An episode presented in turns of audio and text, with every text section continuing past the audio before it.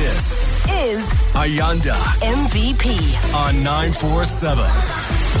On this Fitness Wednesday, I thought I'd take the time to introduce you to Omi Naidu, who is a dietitian, and he has a few tips for us to prepare us in terms of what to eat or what to get nutrients from, especially now that there's a change of season. Certain things we need to, you know, leave in winter as we progress into spring and summer. Let's find out what foods are good for us now. Good afternoon, Omi. Thank you so much for joining me during your lunchtime. I hope you're well. Hi there. Thanks for having me on, and it's a very good afternoon to your listeners. How does it work in terms of the the eating plan throughout the day? Because usually, I know a good friend of mine would say, "Eat like a king in the morning, and then eat like a peasant in the evening." So, under the take-home message from this interview is one size fits all. If we looked at the different dietary approaches, there's something called intermittent fasting. Yes. There's low carb diets. There's banting, low GI diets, mindful eating, calorie counting, and the list goes on.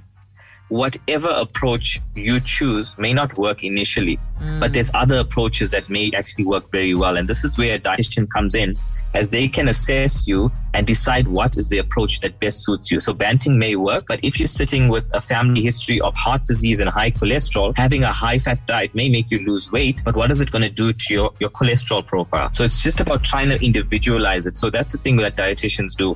You can always Google something, but it might not be specifically for you and your genetics and your health conditions. When it comes to water intake, a lot of us, especially during winter, usually stray away from the water and we tend to drink the coffees and the teas much more often. But in essence, how much water should we have in a day? Does it also count if I add the teas, let's say outside of the coffee? If I drink tea, is it better for me? Do I still count as drinking water? Essentially, one needs eight glasses or two liters of water per day. But what's important to remember is things like teas and coffees are what we call a diuretic, which means it causes you to lose water. We don't necessarily count those into your, your fluid consumption unless you're on a fluid restriction. Really? But yeah, I would say rather focus on getting eight glasses of water because knowing that every cup of tea is probably going to make you lose about a glass of water.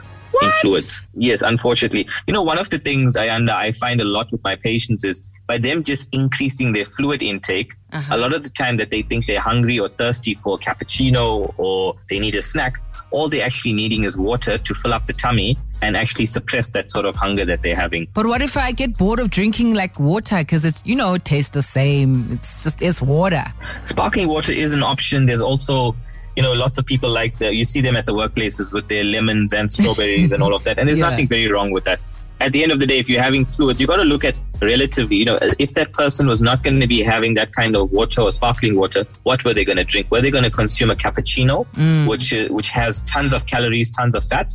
Were they con- going to consume a sugar-containing beverage? So we always got to try and look at it relatively. What are we swapping out for? In essence, we always trying to cut down the amount of calories if you want to lose weight. And how would it work with supplements? And by supplements, I mean your vitamins that you buy at the pharmacies, the zinc, magnesium, all those other nutrient supplements that are needed in the food you eat.